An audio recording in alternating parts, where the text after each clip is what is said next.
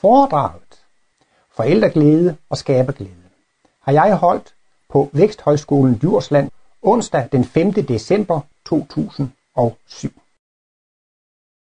Der er måske lige nogen ude i korridoren. Ellers så vil jeg starte med at sige, at I er meget velkomne til at stille spørgsmål eller kommentarer. Kom med kommentarer til foredraget. Det kan også være, at I selv har nogle associationer. Men ellers så er I også velkomne til at spørge om alt, hvad der måtte have med Martinus kosmologi at gøre i det hele taget. Altså også ting, som ikke direkte har med foredraget at gøre. Jeg forstår ikke helt, hvad meningen er med det, det tredje køn. Altså, kan du gøre lidt mere om det? Hvad er meningen med, at vi bliver det tredje køn? Ja, det er jo simpelthen, øh, som Martinus forklarer det, forudsætningen for, at vi kan nå kærlighedens rige. Altså en næste kærlighed, den må være en alkærlighed, og det må være en upartisk kærlighed. Og øh, lad os nu for eksempel sige, at der er et forældrepar, de har fire børn, og de elsker de tre børn højt, men den fjerde altså er lidt af et misfoster, så ham kan de ikke lide. Og det er jo dejligt at være de børn, som nyder forældrenes kærlighed. Men det er jo meget traumatiserende for det fjerde barn at mærke, at vedkommende ikke nyder forældrenes kærlighed. Ikke? Det er da dejligt for de børn, som forældrene kan lide, men det er forfærdeligt for det barn, som møder den her partiske kærlighed. Ikke? Og så er påstanden, over alt, hvor der findes en partisk kærlighed, der er der konflikt og ulykke. Altså det, at man foretrækker nogen frem for andre. Øh, og øh, det er sådan set ikke noget, man direkte kan gøre. Jesus siger, at man skal elske sin næste som sig selv, og Gud over alle ting, og altså man skal elske alle mennesker lige meget, ikke? Og øh, der mener Martinus så, jamen, man har simpelthen ikke de organiske forudsætninger som et enpolet væsen til at elske begge køn lige meget.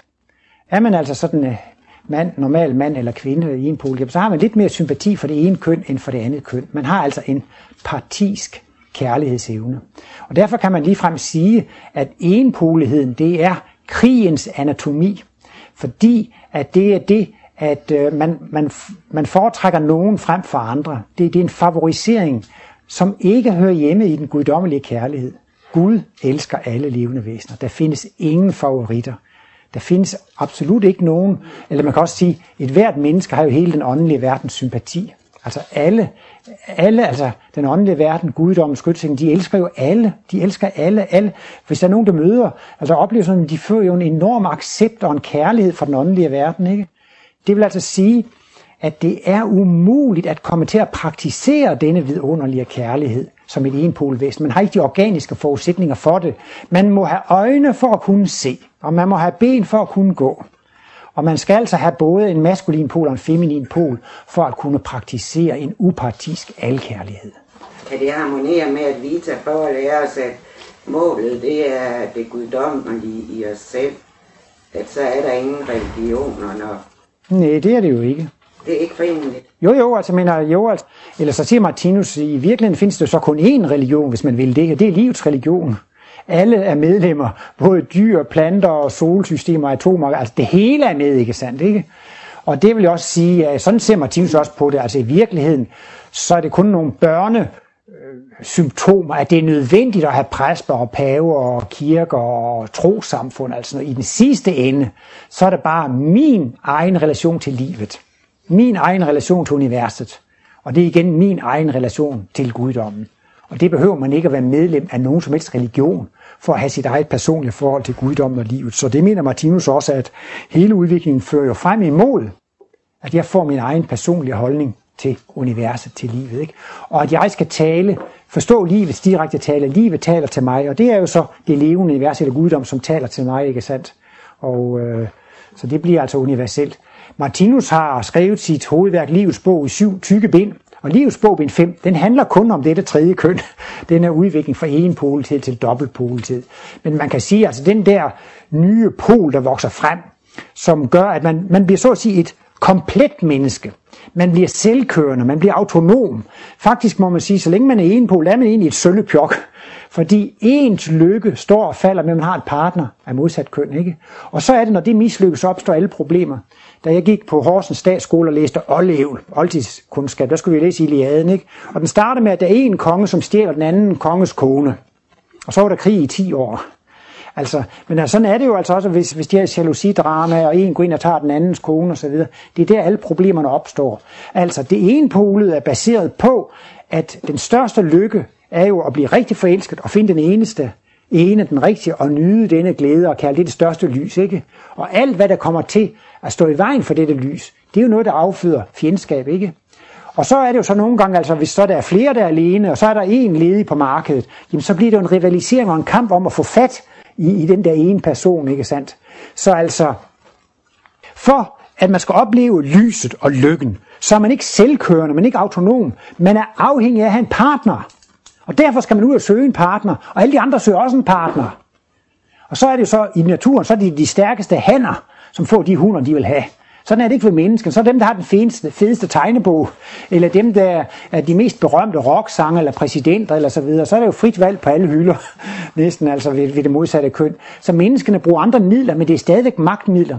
Det er berømmelse, det er penge, fordi at så har man større chance for at gøre sig hos de smukke individer af det modsatte køn. Så det er altså den her kønsstruktur med mænd og kvinder, det er roden til alt ondt. Det er roden til altså al krig, og, og derfor er krigen jo altså så så at sige på sit maksimum i dyreriet, hvor væsenerne er udpræget i en pol. Så når den nye pol vokser frem, det er faktisk altså også humaniteten eller kærligheden, der vokser frem. Og når den vokser frem, så har man både det, fem, det feminine og det maskuline i sig selv, og så bliver man faktisk et suverænt væsen. Man behøver ikke at eje andre mennesker. Man behøver ikke at have nogen partner. Martinus blev tit spurgt om, han var gift. Så sagde Martinus til sidst, for han blev spurgt så tit, jo, sagde han, jeg er gift med hele verden. Men det er faktisk det, vi skal blive. Og det er jo netop det, at, at, at for at blive rigtig alkærlige, og ikke tage parti. Altså man kan bare sige, jamen hvis nu Jesus han vil have den kone, eller den eller den, så har han jo elsket nogen mere end andre ved at tage, ved, altså man kan faktisk sige, ved at, ved at gå ind i et parforhold, så, så, så elsker man en mere end de andre. Det ville jo også have været ulykkeligt, at hvis Gud eller Jesus ville have elsket et menneske mere end et andet, ikke sandt, så, så, ej, det er selvfølgelig en, en, en misforståelse lidt inden for kristendommen, at Gud elsker Jesus mere end andre. Men Jesus havde kosmisk bevidsthed og var et med Guds bevidsthed, ikke sandt? Men Gud elskede selvfølgelig alle levende væsener. Det er selvfølgelig en længere og en større historie øh, at forklare det her med, med det der, men, men det ligger altså det i det, man skal være et helt og et komplet menneske. Man skal være suveræn, man skal være uafhængig af det modsatte køn. Men man bliver først uafhængig af det modsatte køn, når man får det til ind i sig selv. Man får det integreret i sin egen personlighed. Man, man bliver faktisk først et helt menneske. Det er ikke bare det, det er et tredje køn. Det er faktisk det, at man har været et halvkønsvæsen. Altså man har egentlig været amputeret, ikke? Altså man kan ikke sige, at han og hunder, mænd og kvinder, de er egentlig lidt amputerede i forhold til det guddommelige. De indeholder kun halvdelen af det guddommelige. Og så for og, og, og, og så er man nødt til at finde en part af modsat køn og smelte sammen med, for at opnå det guddommelige, for at opnå helheden. Og det står jo også lige frem i Bibelen, at manden skal forlade sin fader og moder og holde sig til sin hustru, og de skal blive til et kød. Så er det, man smelter sammen i, i det guddommelige. Nu er der tre, der har markeret, så jeg ved ikke, hvad rækkefølge vi skal tage dem i. Jeg tror nok på dig, der først. Ja. Øh, jeg tænker på, at nu til dags, der er vi jo rigtig mange mennesker, som har valgt at være alene. Altså ikke at have nogen partner, og jager nogen partner, og ikke ønsker nogen partner. Øh, jeg synes, du får det til at lyde som om, at det at må være alles drøm at have en partner. Og sådan har jeg det bestemt ikke, at jeg har været alene, uden at være på jagt. Ja, det, der findes jo mange forskellige varianter og mange forskellige øh, epoker i livet. Øh, men Martinus mener altså, at den dobbeltpolede kærlighed eller sympati er en venskabssympati. Man kan have lige så mange venner, det skal være. Og man behøver ikke at eje dem, man behøver ikke at have monopol, og de behøver ikke at være partnere. Så man kan sige, at det går jo udpræget fra, at den, den enpolede sympati består i, at man har monopol på sin partner, ikke? Til at man i det dobbeltpol har ingen partner. Alle er objekt for ens øh, sympati, eller, sympati eller, eller kærlighed. Så i tiden nu, ved at så mange har valgt at være alene, Jo, at der må Men så, så ved jeg ikke, man kan, jeg ved ikke, hvad det vil sige at, at være alene, fordi øh, man kan sige, øh, meningen med livet, det er jo, at man skal opleve livet. Og meningen med livet, det er, at man skal have kontakt med livet. Ikke? Og der kan det så godt være af forskellige årsager, at man måske ikke har noget seksualitet eller berøring med, med andre. Og, og øh, det mener Martinus måske heller ikke er, er meningen. Nu kan jeg jo sådan se en gang imellem her, at der er nogen her, der får lidt massage på skuldrene, og sådan noget. Folk de sidder med et særligt blik i øjnene, når de, når de får massage osv. Det er da skønt at blive berørt af andre. Det er da skønt at få kærtegn. Og der, det er så er et langt kapitel, hvor Martinus forklarer, at seksualiteten hører ikke op men den ændrer karakter, og det er noget meget væsentligt, for der er mange åndelige retninger, som tror, at seksualiteten, jeg skal nok huske det at, at seksualiteten på en måde hører op, men det er ikke meningen, den ændrer karakter, og, og den dyriske seksualitet, det er samlejet. Øh, det er altså, på et tidspunkt er seksualiteten måske ikke det primære. Øh, ifølge Martinus så er principielt al livsoplevelse seksualitet, og det seksuelle det er livets flod, det er livets kraft, det seksuelle det er, det er den største kraft, der findes i livet. Men i dyreriget bliver det seksuelle kun kanaliseret ud igennem samlejet. Men som rigtige mennesker, så bliver næste kærligheden jo kanaliseret ud i form af kontakt.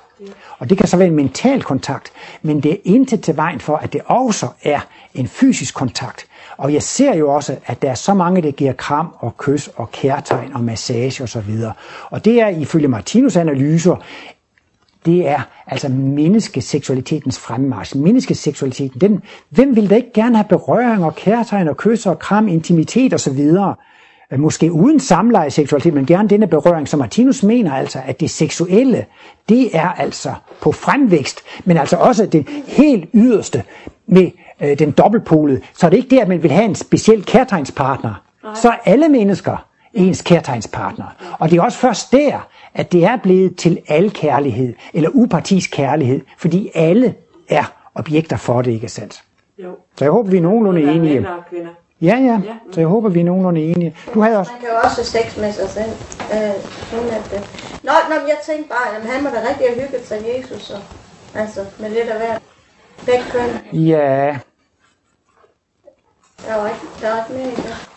Det var bare Ja, ja. Jo, men øh, jeg vil da godt lige følge op på det, at, at, at der var engang en af Martinus medarbejdere, som spurgte Martinus, det var jo en, der var alene, Martinus, hvordan skal jeg løse det her problem med det seksuelle? Ja, siger Martinus lidt til en begyndelse, det er nemmest, hvis man har partner. Men hvis man ikke har det, så anbefaler Martinus altså også unani. Ikke? Altså det er godt at holde din seksuelle funktion i, i gang. Ja, og jeg så jo også et, et Discovery-program, hvor der var en katolsk præst, der stod frem og fortalte jo, om seksualitet inden for den katolske kirke, og der, der, der lever de i sølibat efter ideal uden onani. Og han sagde, at der var præster, de var simpelthen blevet impotente i løbet af det her liv, ikke? Fordi at de ikke har haft samleje, og de har ikke onaneret, ikke sandt? Så kan man så se altså, at i løbet af et menneskeliv, så kan man altså blive impotent. Og det siger Martinus, det tager man med sig til næste liv. Altså vi tager jo vores vaner og evner til bøjeligheder med fra liv til liv. Og derfor vil Martinus så altså anbefale, at hvis man ikke lige har en partner, så, så, så, så kunne man altså, så kunne, så, så kunne man øh, hjælpe sig selv. Der er også andre, der siger, at så kan man bruge den energi og den kraft til noget andet. Og der har Martinus også sin mening om, og det advarer han lidt imod. Advarer han lidt imod. Han mener, at hvis man er sulten, så skal man tage at spise, og hvis man, hvis, altså, jamen altså, hvis nu man er sulten, så siger man, jeg tror, jeg går ud og trækker noget frisk luft i stedet for, eller, altså, altså øjnene, de skal have lys for at have det godt. Og lungerne skal have luft, og maven skal have mad, og huden skal have kærtegn, og de kønsorganer, de skal have en seksuel udløsning. Det er det sundt. Altså et hvert fysisk organ har nogle naturlige organkrav, og det mener Martinus, det er usundt og helt afskære kønsorganerne for at få det der deres organkrav. Altså, muldvarten har jo ikke øjne. Hvis vi bliver spærret ind i en mørk kælder i 20, 30, 40, 50 år, så bliver vi jo blinde til sidst. Altså. Og de organer, vi har nu, det er ikke nogen af dem, det er ment til, at de skal blændes af på, på, på den måde. Men med hensyn til, jeg tror godt måske, altså det, det er jo et længere spørgsmål, du lige åbner, det der med, om Jesus han hyggede sig, eller hvad han gjorde. Men altså, men Martinus, han har jo som sagt skrevet om alle disse øh, stadier frem til dobbeltpoletheden. Og i livets bog, bind 5, så har han delt menneskerne op. Han kunne lige så godt have sagt mennesketype 1, 2, 3, 4, 5, 6. Nu har han bare sagt A, B, C, D, E, F, G, H, I, J, K. Og i den øh, remse der, der er Jesus altså et J-menneske. Og så kan man læse 5, 10, 20 sider i livets bog, hvad Martinus mente om det. Og, og, og det han mener om det, det er, jamen de har, et kristusvæsen har samme sympati for alle mænd og kvinder, ikke? Men, men det, det lyder så lidt mærkeligt, men på en måde kan man sige, det at have seksualitet med det modsatte køn, det har man i dyreriget.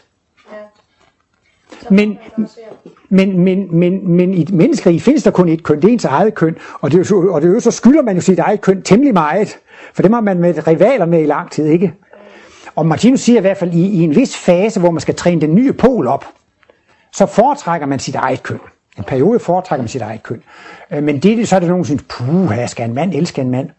Nej, en mand skal elske en kvinde. Jamen så er det Martins på på at forklare, ja, men det vokser jo en kvinde frem i manden.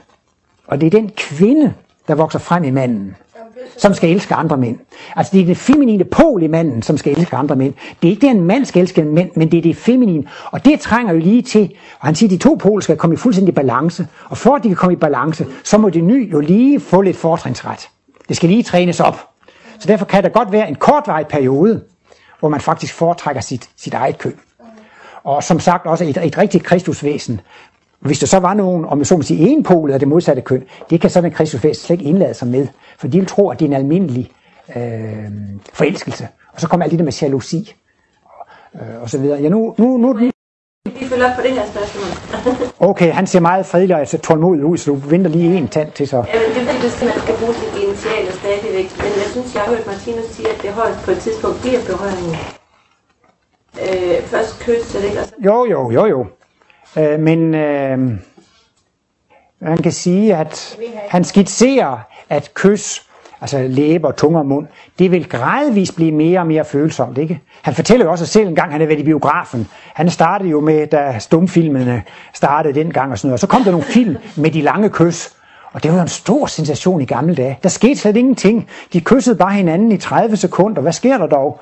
Og så siger Martinus, jamen det er jo den rigtige menneskekærlighed, det er ved at komme frem, ikke? Det er jo menneskekærligheden, og det bliver mere trænet og øvet. Og også ved at give og modtage kærtegn, så øver man jo en større sensitivitet, men faktisk også rent. Det, at man bliver mere følsom rent mentalt, ikke, gør faktisk altså også, at man får en forfinet krop, som får en, en, en øget følsomhed. At man, får, man er jo ikke så ufølsom som en tyk hud, som en elefant eller en flodhest eller sådan noget. Tænk, at man skal stå og klappe sådan en flodhest eller sådan. De kan næsten ikke mærke noget. Så altså, jo finere man bliver mentaliteten, jo finere bliver det også. Men så længe man har kønsorganer, så kan man roligt bruge dem. De, de, de forsvinder af sig selv. Altså, man behøver ikke udsulte dem. Altså, altså det, det, det, det. Men han, han taler lige frem om, at hele kroppen bliver et kønsorgan. Altså, altså at man faktisk skulle længere ved rigtig varmt håndtryk og et varmt øjekast, sådan, det, det kan blive en helt ekstatisk oplevelse. Så, så stærk en energi kan det blive i det, og man kan have sådan en følsomhed i det, så, så altså faktisk altså en, en omfavnelse kan, kan give en, en, en seksuel udløsning. Og han taler faktisk, at det er ikke hans ord aura sex, men han taler også om seksualitet på det åndelige plan. Og det vil jo simpelthen bestå i, at to åndelige væsener møder hinanden, ikke? Men der overskygger deres aura hinanden. Øh, de går simpelthen ind i hinanden. Han tager sådan lidt, lidt spøgefuld. Når man ser unge mennesker, der omfavner hinanden, de knuger og krammer og klemmer det. Man sidder virkelig og krammer hinanden. Han siger, det er som om, man vil gå ind i hinandens krop. Men, det, men, men den fysiske krop sætter en hindring for det. Men det gør den ikke på det åndelige plan.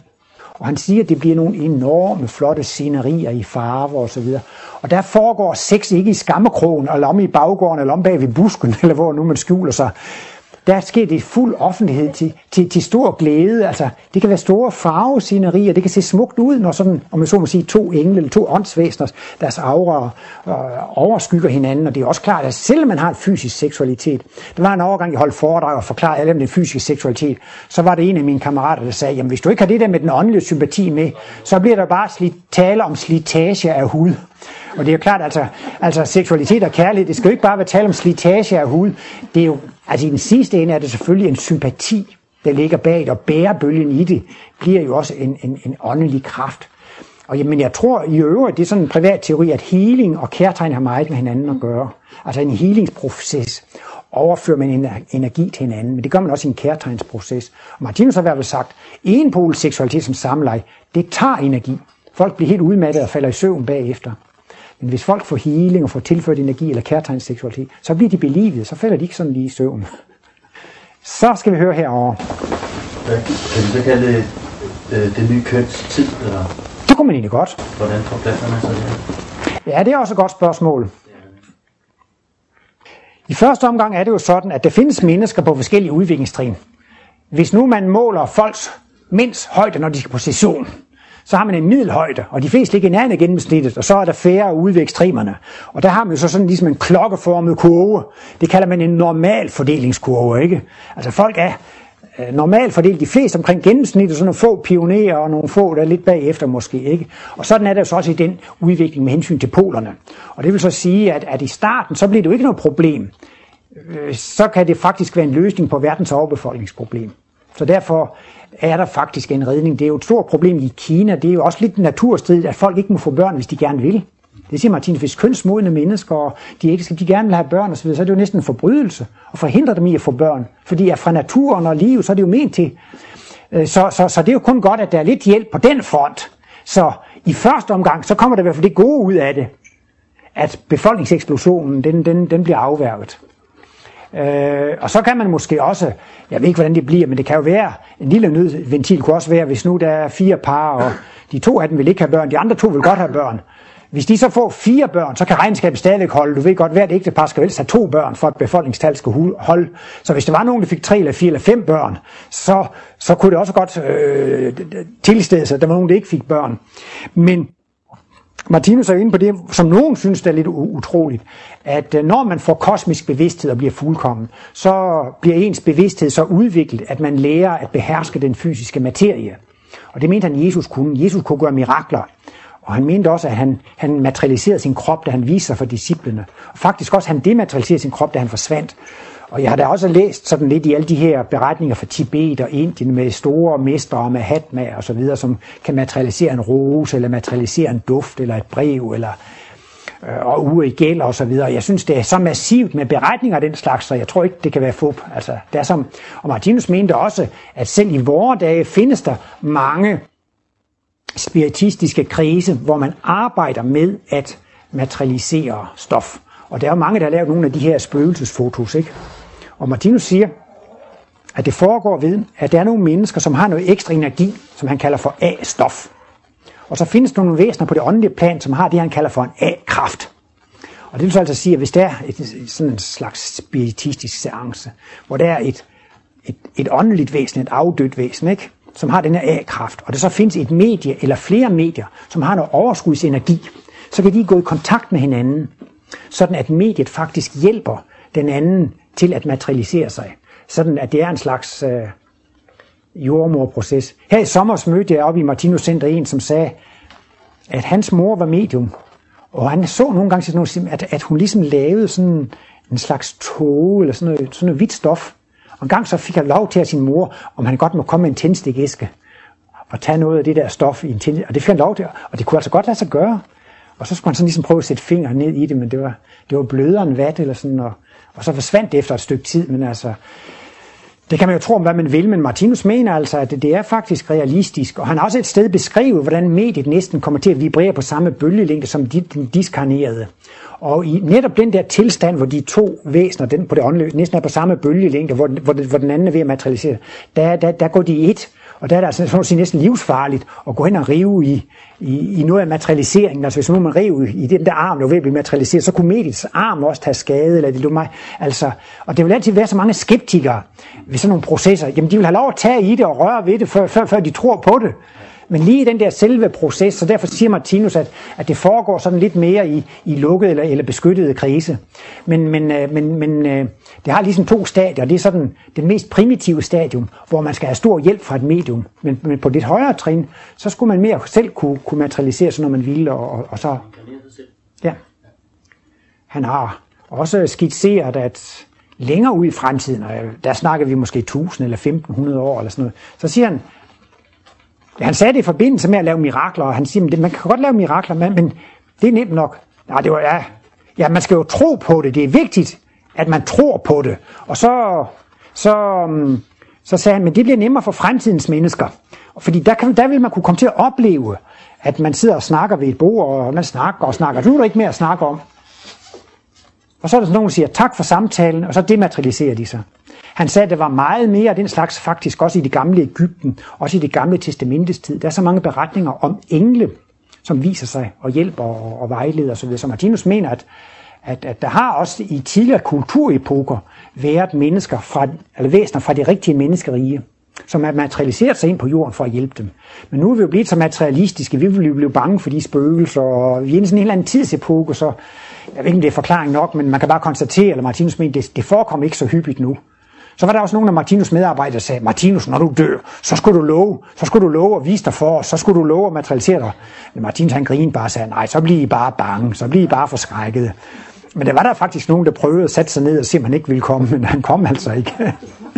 så, men, men, men det bliver så løsningen. Men det der med, at man skal materialisere sig, det er faktisk først, når man selv er blevet, altså, er blevet et dobbeltpol menneske og, og fuldkommen menneske. Men det, der så også hører med til kapitel, det er, at man bliver ikke materialiseret som et barn. Altså han siger faktisk det her med, at man har levet en tidlig inkarnation, den, den der, øh, øh den der materialisering, materialisering sker først omgang 9 måneder i moderlivet, ikke? Men det går næsten 30 år, før man er på, på, på, på, på den fulde højde, hvor, hvor man var sidste gang, ikke sandt? Men jeg skal måske ikke gå så meget i detaljer med det, men alligevel så taler Martinus meget om, at vi har nogle talentkerner, der har den viden, der skal til, for at vi kan materialisere vores krop. Og det er det, jeg har skrevet meget om ved Martinus og Darwin, Intelligent Design. At vi har nogle talentkerner, som rummer summen alt, hvad vi har lært tidligere.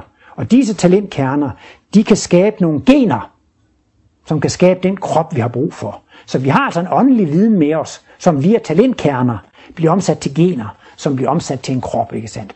Så i virkeligheden så er det altså ifølge Martinus vores talentkerner, vores bevidsthed, som ligger bag den information, der er i DNA-molekylerne. Den er ikke opstået ved tilfældigheder.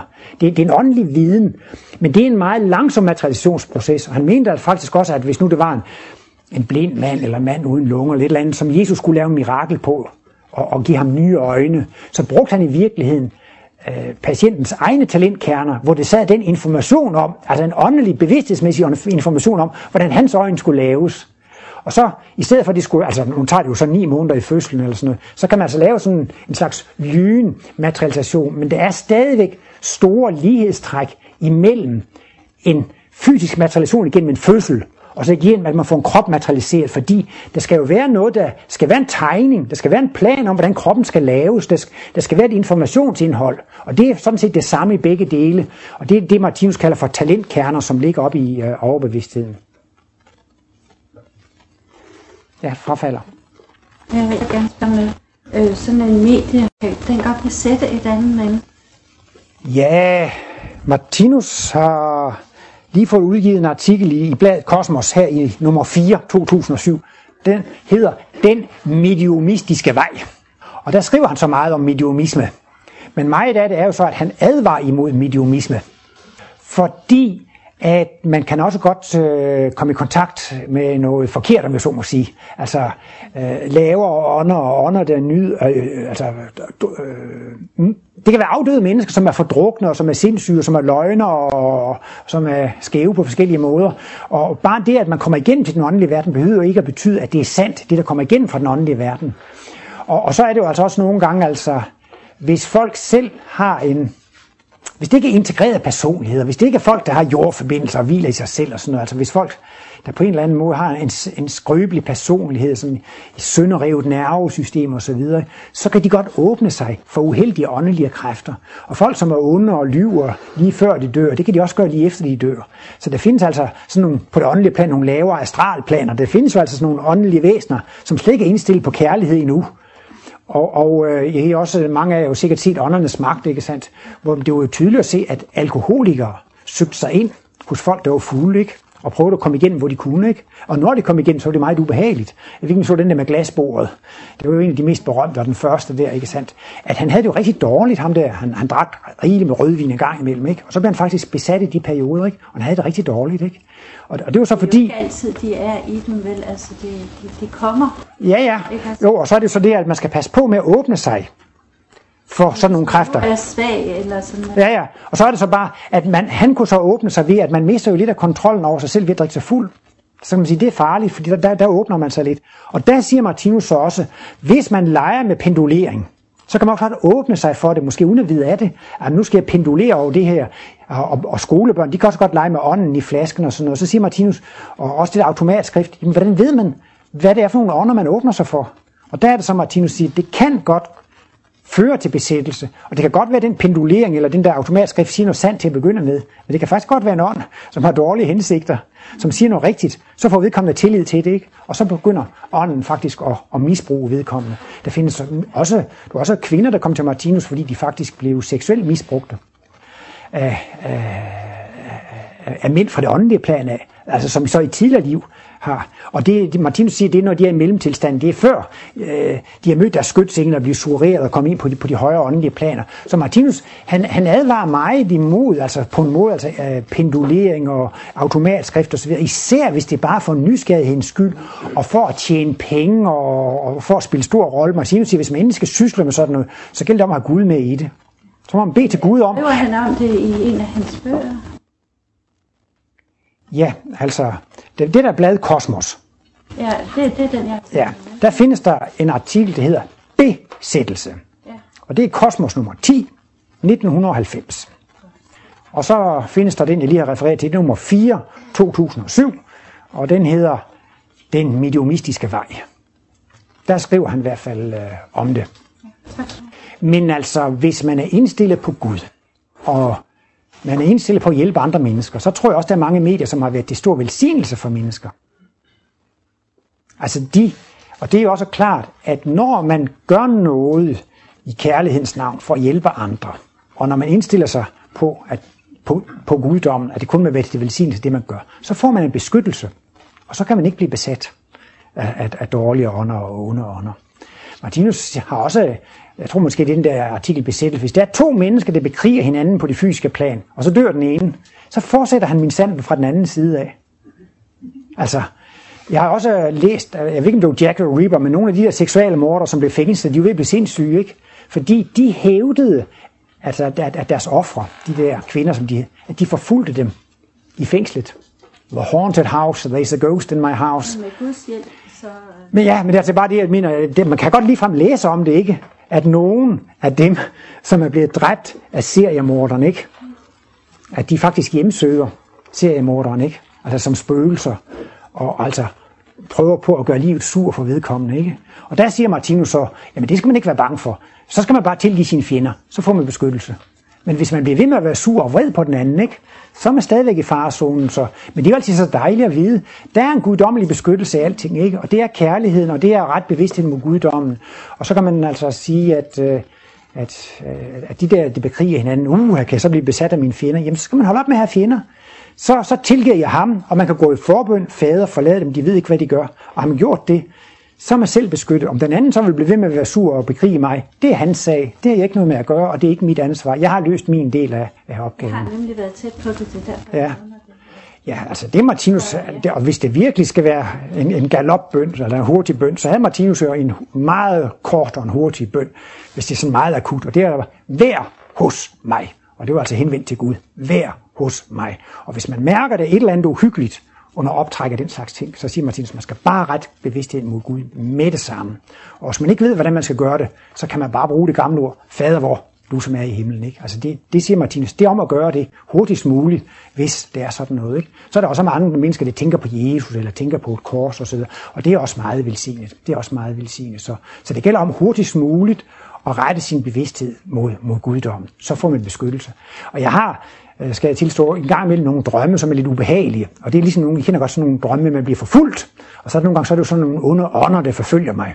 Og så ved jeg ikke, om det er bare sådan en mareridt, eller, eller er noget, jeg oplever på det åndelige plan. Men nu har jeg sagt det her så tit i mine foredrag. Så det gør jeg også, når jeg drømmer, når jeg sover. Så beder jeg til Gud. Og det virker... Ja, i drømmen, så beder jeg. Og nogle gange, jeg føler, så beder jeg, altså jeg føler, Altså det er ligesom sådan en elektrisk spænding. Jeg synes, det bliver så uhyggeligt, og de vælter bare ind over med de der ånder. Eller sådan. Det bliver så... Så er det ligesom, jeg holder fast i Gud, og så vågner jeg. Og så er jeg ude af det. Ja, det kan også være, det er det. Men altså, men altså, jeg gør det i drømmen, og derfor føler jeg mig altid tryg ved det. For jeg ved, at jeg skal bare bede til Gud. Og det virker hver eneste gang, jeg vågner med det samme. Og jeg er ikke bange for at falde i søvn igen, fordi jeg vidste, at jeg gjorde det på den rigtige måde. Så, det er meget, så der synes jeg også, det er lidt sjovt. Altså nu har jeg sagt det så tit, så nu kan jeg også godt nogle gange huske at bruge det i levende liv, men det er også meget sjovt, at jeg kan finde på at gøre det i mine, i mine drømme. Ja. Øh, nu skal jeg også lige sige, at når jeg holder et foredrag, så kommer der utrolig mange ubegrundede påstande. Men så er det jo det ved det, at Martinus har skrevet 9.000 sider. Og der gør Martinus sig umage med at begrunde alle disse facitter. Og det er jo så faktisk først der, man skal tage stilling til det, om det holder vand, eller det ikke holder vand. Og, og det er netop svagheden, også ved at være sådan et populistisk foredragsholder, så kommer man, smasker man jo lige den ene sandhed ud efter den anden, ikke? som man ikke lige kan tage stilling til at få den begrundet. Og det er så også derfor, at altså, man kan anbefale, hvis man er interesseret i det, at læse Martinus analyser af det. Og det er så det, altså han har. Han, han mener så, at han har skabt en åndsvidenskab, at det her, det er ikke noget, man behøver at tro på, fordi han kan begrunde det og argumentere for det. Og det han så gør, det er, at han gør, han refererer altid til, hvad vi selv kan se og jagtage. Og så spæder han så op med noget logik og noget fornuft. Men i den sidste ende, så siger Martinus, at han har oplevet livet, som det er. Han siger, at han er i intuitiv vej har oplevet sandheden, som den er. Og nu har jeg snakket så meget imod intuition, og så siger han altså, at intuition det er en sanseevne, og ved hjælp af intuitionen fik han adgang til universets vidensocean. Han siger altså, at til sidst kan man få så meget intuition, at man får adgang til al den viden, der findes i universet. Og når man får direkte adgang til den viden, der findes, så får man altså på en måde direkte adgang til med egne sanser at opleve sandheden. Og så bliver der selvfølgelig en påstand, hvis Martinus siger, sandheden er sådan og sådan og sådan. Og Martinus sagde, jamen allerede tre år efter han fået kosmisk bevidsthed, så havde han hele sandheden på plads. Og så siger han, jamen så kan jeg jo bare gå ud og sige det og det, men hvem vil tro på det? Hvem vil tro på sådan en mand, som bare kommer og siger, sådan og sådan er det? Ja, de vil godt tro på Jesus, men det er jo fordi, han kunne lave mirakler.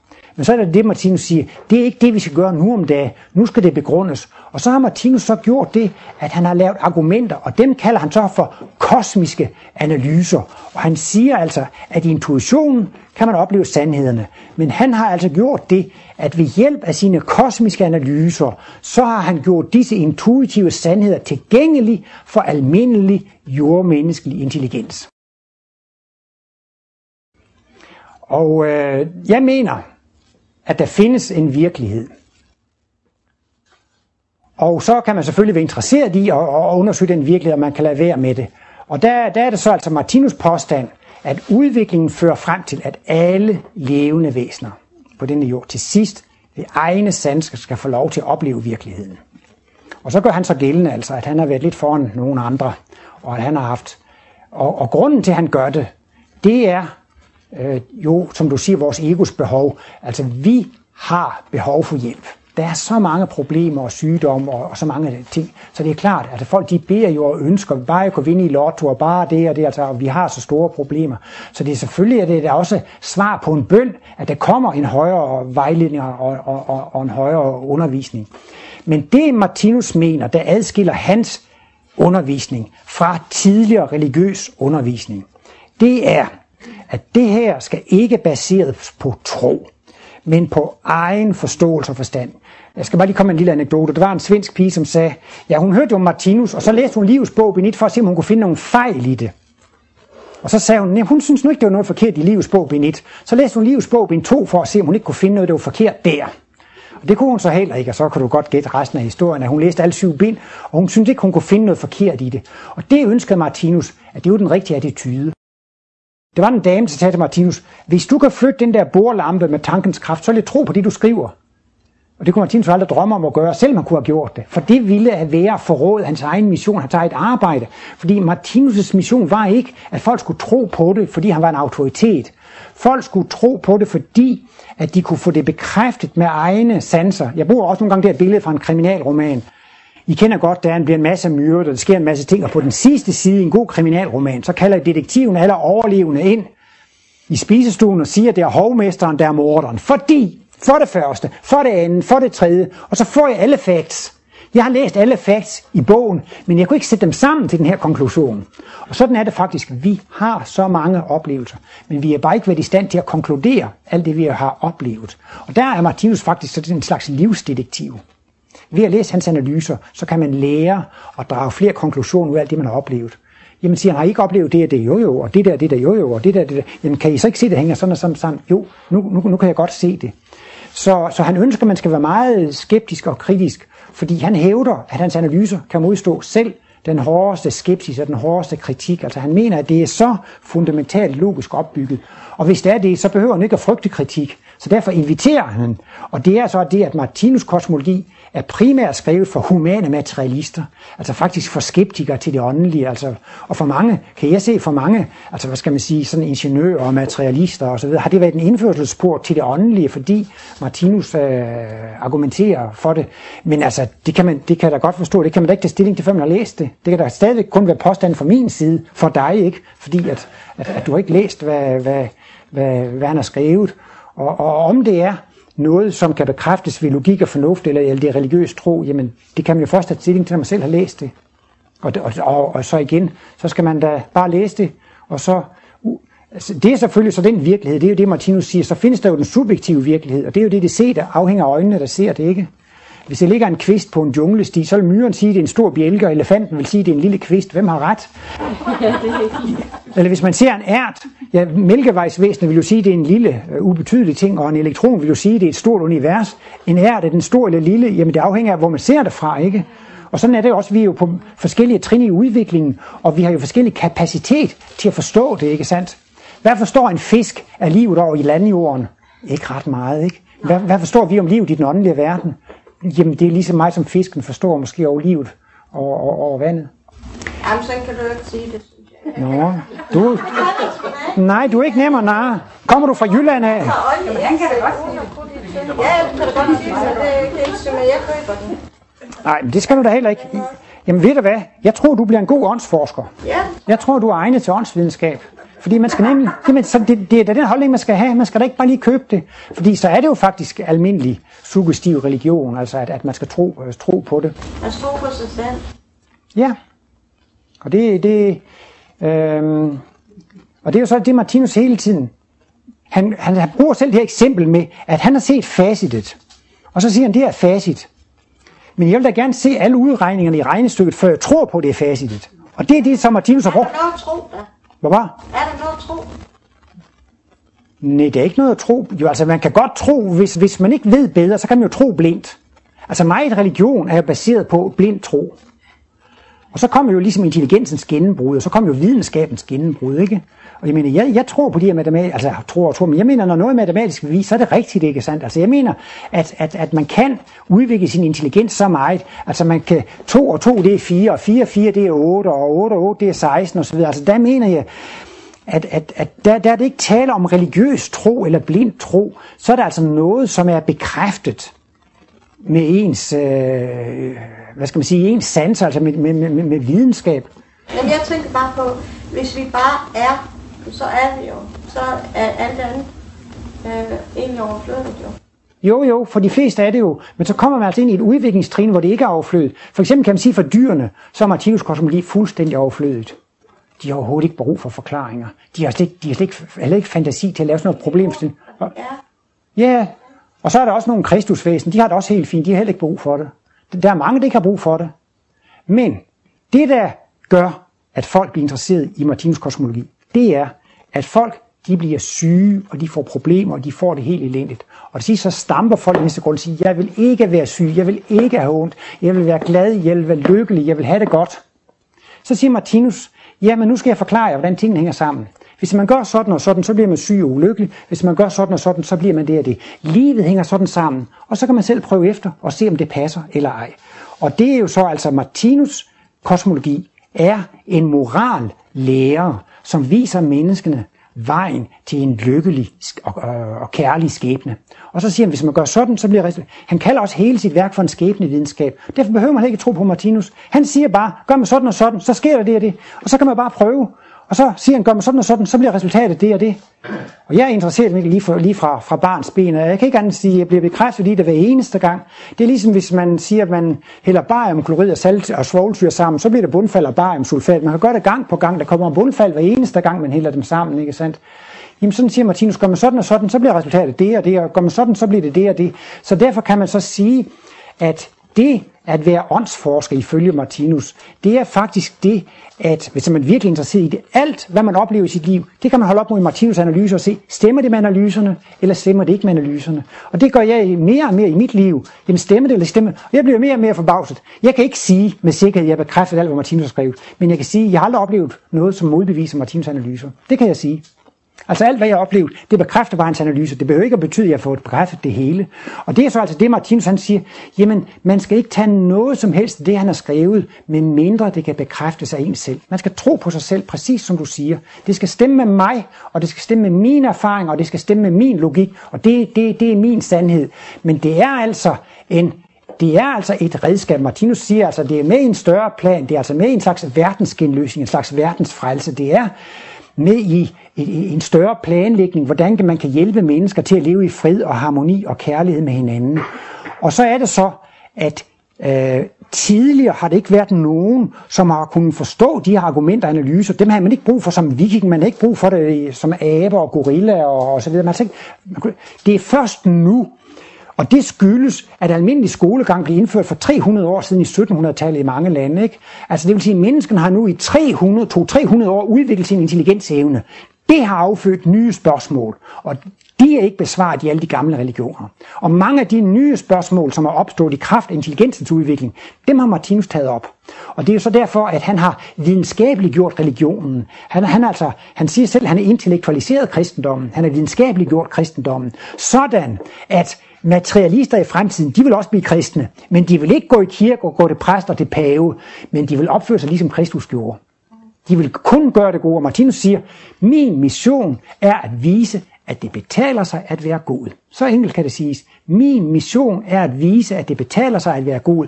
Og så har Martinus argumenteret med evig analyse, reinkarnation og karma hele vejen rundt. Han viser overalt. Det eneste, man står sig ved, det er at være god og kærlig. Og det kan han så argumentere for, og derfor kan han så sige, at hans værk det er intellektualiseret kristendom eller videnskabeligt gjort kristendom. Man må jo gøre sig sine erfaringer, altså, fordi man skal ikke tro på nogen. Man kan sige, at den sluttelige livsopfattelse skal baseres på det, man selv har oplevet. Og det er målet med Martinus kosmologi. Han siger det på den måde. Alt det, jeg har skrevet, var til at begynde med min viden. Hvis jeg så laver en analyse, som det er, et menneske kan bekræfte med sine egne oplevelser, så er den analyse nu blevet vedkommens egen ejendom. Fordi nu er den bekræftet med egne oplevelser. Så kan man nu sige, at nu er det min viden. Jamen, du Martinus, der skrev den analyse. Jo, vist var det det. Men nu har jeg bekræftet den med mine egne oplevelser. Og det er målet med Martinus. At folk skal få et hjælpemiddel til at opleve den evige sandhed ved egne sanser.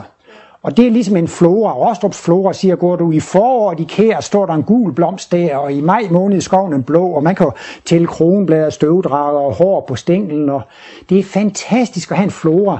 Det er en håndbog i at jagte livet. Og sådan siger Martinus også, at hans hovedværk, Livets bog, bind 1-7, i syv tykke bind, det er en håndbog i at jagte livet. Og det er en stor hjælp at have en håndbog til at jagtage livet. Så det handler altså ikke om, at man skal tro på Martinus, og det, det er rigtigt. Det, det, det er det, at man får et mere effektivt hjælpemiddel til selv at jagtage livet. Det er jo fantastisk som botaniker, at det hele er systematiseret, så det er meget nemmere at gå til, når jeg skal. Og så er det ligesom Martinus har jo også systematiseret det, ikke? Så er det meget nemmere at gå til. Men alligevel skal det bekræftes ved egne erfaringer. Godt spørgsmål. Har du en til? Nej. Det er jo virkelig et kardinalpunkt, det her med, med tro. Jo. Hvis jeg tør tro, så bliver det jo så bliver det til viden. Og hvis jeg, hvis jeg har erfaret det, selv har oplevet, har erfaret det, har taget det ind på den måde, så bliver det på en måde til visdom. Og det kalder jeg miraklet. Ja. Det er for mig miraklet. Jo, det skaber det ja, mirakel. Ja. Men så er der selvfølgelig også nogle af de kristne dogmer. Jeg ved ikke også, om det er det, du tænker på, men altså... Øh, altså hvad kan man sige, der, der, der, der er det jo ligesom en dyd, en dyd at tro på Jesus, ikke? Og så kan alle synder blive, blive, blive, blive tilgivet. Det gik ikke på at tro på, på noget, det gik på at tro i det hele taget. Ja. Jeg kunne lige så godt, hvis jeg Ja. siger, hvis jeg tør tro på det, Ja, whatever, ja, whatever, ja, lige meget hvad. ja. Jo, Hvis jeg gør det, hvis jeg erfarer, Ja. og så videre, alting har jo sin, ja, alting har jo sin guddommelige plads, og alting har sin guddommelige tid. Og hvis der er et lille barn, der slår sig, det gør meget ondt, så, så tager moren jo barnet op på skødet, og så, så hvor du slår det, det er der, det gør ondt. Så nu skal du se, nu puster jeg på det. Så går det ikke ondt mere, og så, så, så, så har barnet fået en trøst, og så går det væk. Altså, der findes metoder, hvor forældre kan trøste deres børn, ikke? Og, og altså på et vis måde kan man også sige, at vi mennesker, vi er jo ikke voksne endnu. Det er først, når vi er kristusvæsener, vi er blevet voksne. Vi er sådan set stadigvæk på visse børnestadier, ikke? Og der kan man så sige, at at naturmenneskestadiet, de har deres naturreligioner, de er også øh, religioner på børnestadiet, ikke? Og så kommer der så også nogle trosreligioner, hvor man simpelthen bare skal tro blindt, og der kan man faktisk sammenligne de religioner, hvor man tror blindt på Gud og, og så videre, så tror man faktisk ligesom, man tror blindt på sine forældre. Når man er 5-6 år, min far, han er stærkere end din far, og min far er den klogeste far, altså, der, der er altså en vis alder, hvor man tror blindt på forældrene, ikke sandt? Så kommer man i publikum. Og der, der, så når man kommer i puberteten, så, re, så rebellerer, så går man i oprør mod forældrene, ikke sandt? Og så når man bliver voksen, så gør man sine egne erfaringer, ikke sandt? Og der kan man så sige, at materialismen, de er jo så nået dertil, at de nu forkaster de troen og, og, og, og de, der, de der ting. Men på det udviklingstrin, hvor det hed sig, at hvis man ikke, det var kun folk, som opførte sig pænt, som kom i paradis. Hvis man havde syndet, så kom man i helvede, og alle mennesker vidste jo godt med sig selv, at de havde syndet og haft syndefulde tanker osv., så, videre. så, så, så, så egentlig så var det altså ikke så gode udsigter, for jeg vil sådan set sige, at alle mennesker havde udsigt til at komme til helvede, ikke? Er der heller ingen? Derfor, men Martinus mener altså, det er ikke det højeste udviklingstrin, at man skal tro blindt. Det er ikke det højeste udviklingstrin, men det er en udmærket gave her, det er en guddommelig gave, og det er udmærket, at forældrene tror, at børnene tror blindt på deres forældre i den periode, hvor de skal ledes af forældrene. Og der er der så også et udviklingsepoke, hvor det er udmærket, at menneskene tror blindt på de der religioner, men det er jo ligesom ikke slutstadiet, at man skal tro blindt på noget helt ubegrundet, og det går jo slet ikke, når logikken og intelligensen øh, udvikler sig. Så det er da udmærket, at det er det der i kirken. At, at, at, at, du, vil igen tilbage i det med kirken og det kristne. Og det. Hvor, hvorfor, altså, jeg, åbnede, jeg forsøgte at åbne ved at sige, altså tro på det, og, gør, og ligesom gøre det bredere. Jo jo, det kan man så. Ja, ja. Tilbage i kirken og, det, og, det, og alt det der. Øh, hvorfor ikke, altså, hvorfor skal vi tilbage dertil? Nej, nej, nej, okay. Tilbage dertil. Nej, nej, men det, det, det er så igen, ligesom når man bliver en, så skal man altid definere begreberne. Sådan gør de altid inden for filosofien. De bruger side op og side på at definere begreberne. Så inden vi kommer alt for langt hen, så skal jeg jo til at definere tro, og så skal du til at definere tro. Og så bliver vi ikke spor uenige. Det er blot det, at nogle gange så har man en forskellig opfattelse af tro. Og så er det bare, jeg har brugt en lidt snævrere betydning, en kirkelig betydning, og så lægger du en bredere betydning i det, og så snakker vi lidt forbi hinanden. Jeg tro i det hele taget. Ja. For mig er det tro i det hele taget. Ja. Som, som, som, kunne blive, som bliver, hvis den er erfaret, til den viden, visdom. Men jeg, jeg hørte ikke din kommentar til, at jeg tilføjer nemlig, at det er det, jeg kalder miraklet. Ja, men øh, Og, og hvem skaber miraklet? ja, altså, I kan i hvert fald... Jeg vil hen til, at det skaber vi selv. Jo, jo, men det lader jeg gerne tro. Eller, jeg tro. ja, men altså... Øhm, Martinus mener først og fremmest, at øh, selv mirakler følger visse naturlove. Okay. Når vi kalder det mirakler, så er det jo så fordi, vi endnu ikke har fundet en naturlig forklaring på det. Men altså, selvfølgelig findes der lovmæssigheder for miraklerne også. Men, hvis du Men tror, for os... du har fundet den forklaring, så har du jo fundet den forklaring. Ellers er det jo ikke blevet til vi. Altså, Nej, men altså, jeg tror nok, at der kan ske, der kan ske mirakler ved tro. Altså alle det her, de her mirakelhelbredelser med Hans Bernsen og Lourdes og alle de der ting, og øh, Charles Indy Fond og sådan noget. Det tror jeg nok, som du er inde på, at de mennesker, som virkelig har en stærk tro, det er dem, der bliver helbredte. men skal vi ikke åbne mirakel endnu større? Jo, jo, men så er der bare lige sige, sige at hvis der så er en der, som er blevet helbredt ved at tro, Ja. så har man jo stadigvæk ikke fået nogen videnskabelig forståelse af miraklets lovmæssighed. Nej, det var bare det, det vil sige. Ja. Altså, altså Martinus mener, altså, Ja. der sker noget, Ja. som følger en lovmæssighed, Ja. som vi bare ikke kender nu. Og det er grunden til, at vi kalder det mirakler. Altså det ser fuldstændig uforklarligt ud for os, og det er helt uforklarligt for naturvidenskaben. Men der findes en naturlig forklaring. Fordi det, ligesom alt andet, følger også bestemte love, ikke? Og det tror jeg da også nok, altså, at det har meget med, at man faktisk helbreder sig selv, ikke sandt? Altså, man, man har så stærk en kraft på det. Og den stærke kraft har så simpelthen også en effekt, ikke? Jo, men jeg nævnte det faktisk lige i forbifarten, da jeg skulle til at komme med den her røverhistorie om materialiseringen, hvor Martinus sagde, at om 1000 eller 1500 år, så vil man kunne se, at der sidder nogen, der snakker sammen. Og så er der nogen, der siger farvel og tak for samtalen, og så dematerialiserer sig. Og så var det, han sagde i den sammenhæng, Martinus, at de mennesker, der har set det, de får lettere selv ved at lave mirakler. De får lettere selv ved at lave mirakler, for de ved, det kan lade sig gøre. Og det vil så sige, at de har den tro på, at det kan lade sig gøre. Og så bliver det altså nemmere at gøre det, når man har så stensikker en tro på, at det kan lade sig gøre. Jeg kom jo også fra Jylland af, og så var der også en mand, som skulle lære at gå på vandet. Og så siger den, du kan gå på vandet, hvis, hvis, hvis du tror på det. Og så går han jo ud i vandet, og så synker han ned. Og så siger han så på jysk, at twillpinde. Ja, jeg, jeg, jeg, jeg tvivlede jo nok, jeg tænkte det jo nok. Så han kunne alligevel ikke tro på det. Men er der så meget at tro? Jeg bliver bare med at komme tilbage til det, fordi at er der noget at tro? Hvad synes du selv? Jeg synes selv, at vi bare er, og der måske ikke er så meget, vi skal vide end det. Ja, altså, det er da en af Martinus mest grundlæggende analyser. Livet, det er et noget, som er, og jeg er et noget, som er. Og der er ingen årsag til det, og det, man er der bare, og man oplever livet bare. Der er ikke noget at gøre ved det, sådan er man bare, og det er meget fint og meget godt, så det er du fuldstændig ret i. Fuldstændig ret i. Men vi er evigt kosmiske rejsende. Vi er inde i et flow hele tiden. Og der kommer man så igen forskellige landskaber, forskellige passager, forskellige udviklingsforløb. Og vi udvikler, vi tiltrækker forskellige energier, vi tiltrækker nye energier, og vi afstøder gamle energier. Ikke? Og lige nu så er mennesket inde i en fantastisk proces med at tiltrække mere intelligensenergi, med at tiltrække mere følelsesenergi, og i den sidste ende også mere intuitionsenergi. Vi er inde i en proces.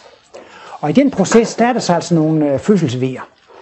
Og øh, vi er inde i en verden i dag, hvor vi på grund af intelligensen kan lave atombomber og lave ulykker og alt muligt andet. Ikke? Og der har aldrig været så mange skilsmisser, der har aldrig været så mange sygdomme, der har aldrig været så meget forurening, der har måske aldrig været så mange lidende mennesker, som der er i dag. Og med det som baggrund, så kan man jo spørge sig, kan man gøre noget ved det? Så er der nogen, der siger, jamen jeg er ligeglad, jeg er bare, jeg er, og det, det er som det skal være, eller jeg er, eller sådan. Men der er alligevel nogle mennesker, som siger, jamen jeg er træt af at være syg, jeg er træt af forurening, jeg vil være glad, jeg vil være lykkelig, jeg vil være sund.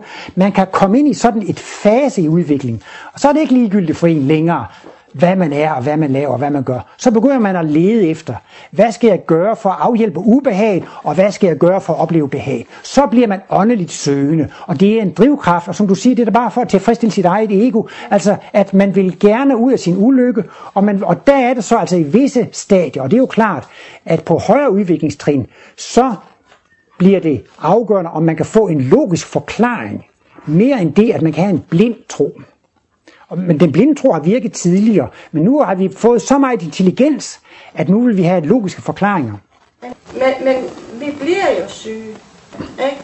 og vi vil jo gerne være raske, men så tænker jeg, men er det ikke i den der desperat søgning efter en mening med alting, at vi, får, at vi kommer længere væk fra os selv, der gør, at vi bliver jo, altså hvis Martinus skulle forklare det, så ville han jo sige, at alt i planteriget og alt i dyreriget, det ligger i den guddommelige varetægt. Altså det ligger i instinkterne. Det hele kører sig selv, der er ingen problemer.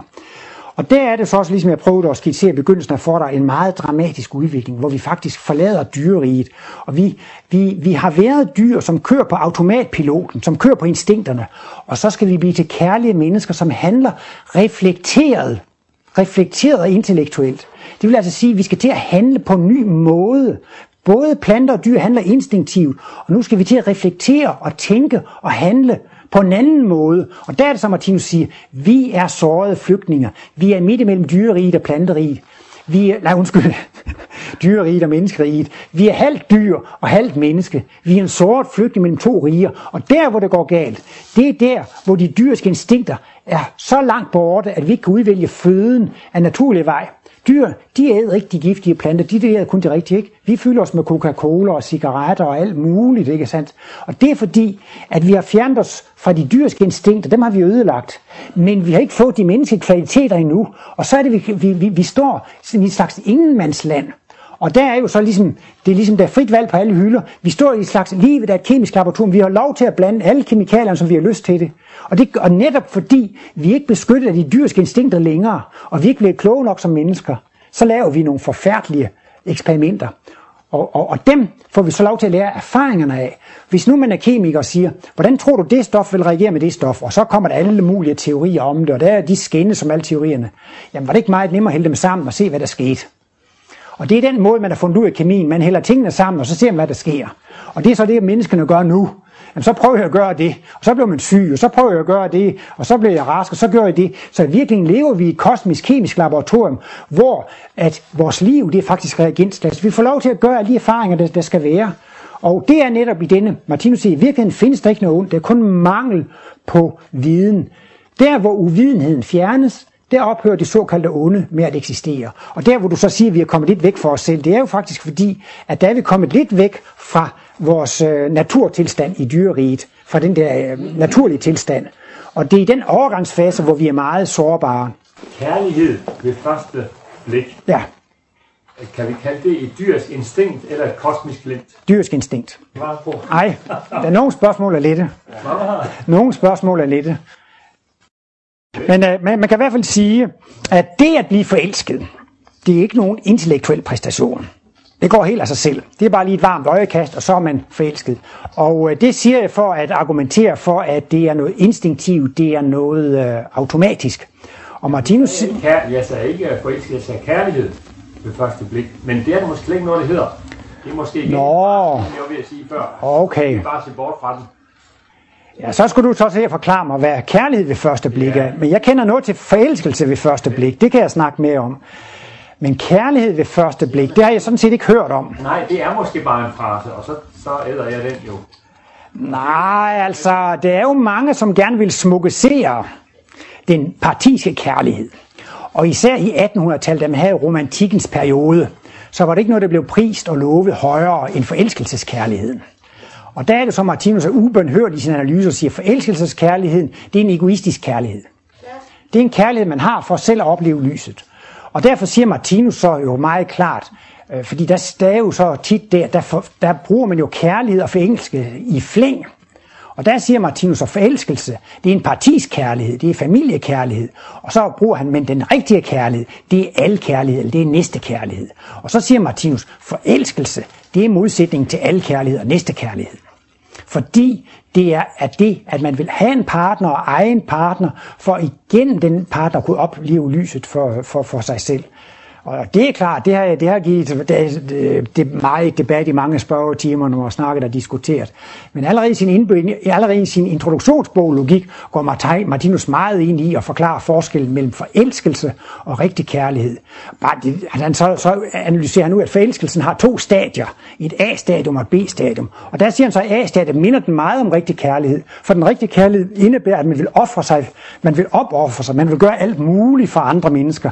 Man vil gøre alt muligt muligt for den elskede. Man, man vil give penge, man vil hjælpe, man vil arbejde, man vil gøre alt muligt. Jamen, det er da ligesom næste kærlighed. Og det er så forelskelsens første stadium. Den er meget guddommelig. Og han siger også lige frem, det er Guds ånd, man oplever i det. Og også altså, i den seksuelle forening der, så siger han også, at det er Guds ånd, man oplever i en slags instinktiv funktion. Altså, når, når forelskelsen løber sin line ud, så resulterer den jo i samleje og oplevelse af Guds ånd. Men så siger Martinus, efter en tid, når hvedebrødsdagen er over, så går forelskelsen over i det, han kalder forelskelsens B-stadium.